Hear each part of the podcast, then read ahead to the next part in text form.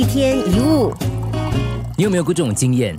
原本内心很乱的，可对着好朋友讲了之后，你突然发现，诶，讲了之后问题好像没有想象中严重，甚至讲着讲着心里也就比较舒坦了。但是你可能不善于跟别人表达，你怕别人知道。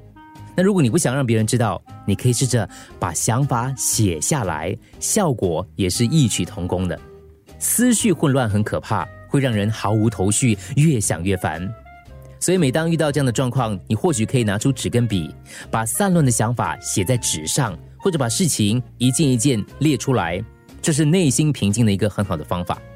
因为当我们把心里的话写下来之后，可以很清楚的发觉自己的思考模式。焦点在哪里？然后了解自己的情绪。另外，写下来之后，我们知道之后会有时间再去思考这件事，就不会占据你所有的心思。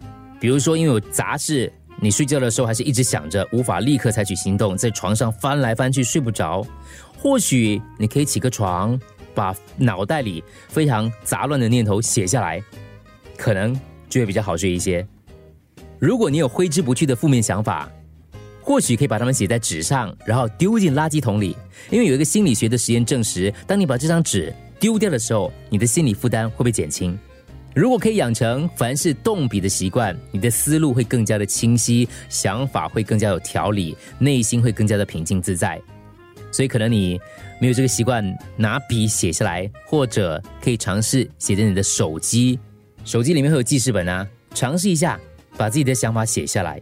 每一个念头只有被写下来，才会认真的面对它；每一个心情只有被写下来，才能真正的放下它。一天一物。